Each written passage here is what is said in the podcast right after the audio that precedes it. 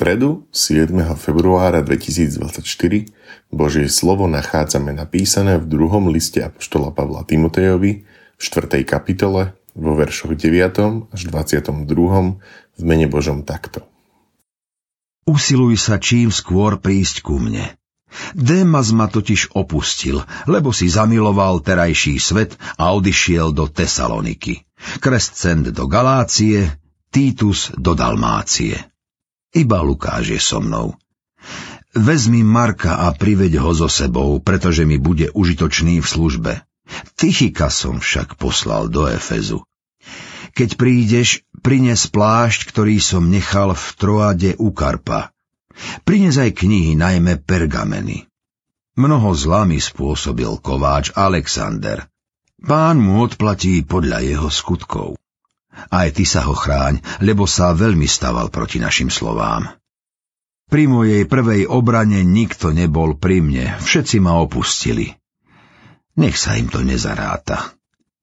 Pán však stál pri mne a posilňoval ma, aby skrze mňa bola dovršená zväzť a aby ju počuli všetky národy.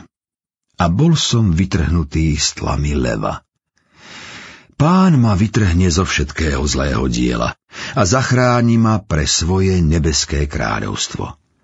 Jemu sláva na veky vekov. Amen.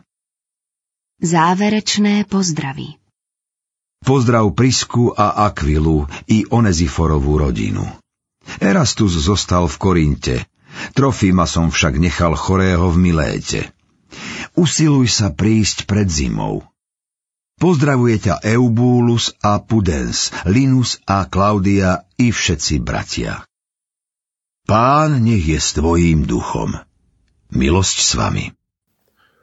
Pracovný denník alebo testament. Keď by sme otvorili apoštolov pracovný záznamník, na malej ploche je pomerne rozsiahly zoznam Pavlových spolupracovníkov. Z informácií v ňom sa dá zložiť obraz živej spolupráce apoštola s mnohými ľuďmi. Ako v každej spolupráci, aj tu cítime blízkosť i napätie. Niektorých, Timotea, Týta a Tychika, vidí apoštol ako svojich nástupcov v šírení Evanielia. Pred inými zazvaruje.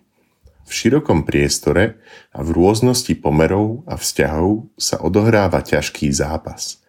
Svedčí o tom aj to, že ani vtedajšia práca na duchovnom poli kresťanskej cirkvi ani práca dnes nie je vecou jednotlivcov ani ľudských síl. V zložitom náboženskom, kultúrnom aj spoločenskom prostredí vždy išlo a ide o spoločné budovanie domu cirkvy. A to je možné len v moci Evanielia Ježiša Krista a v moci Ducha Svetého. O ňu prosme vo svojich modlitbách. Pred pozdravmi v 6. a 7.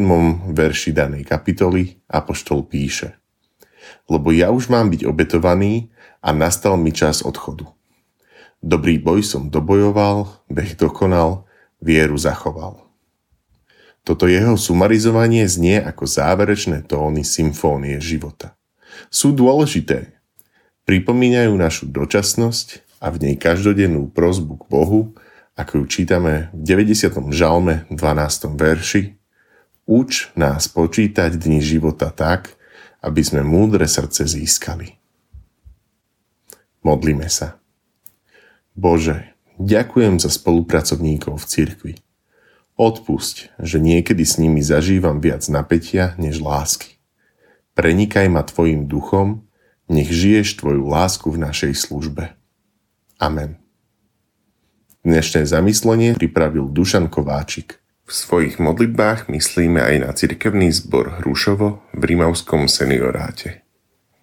thank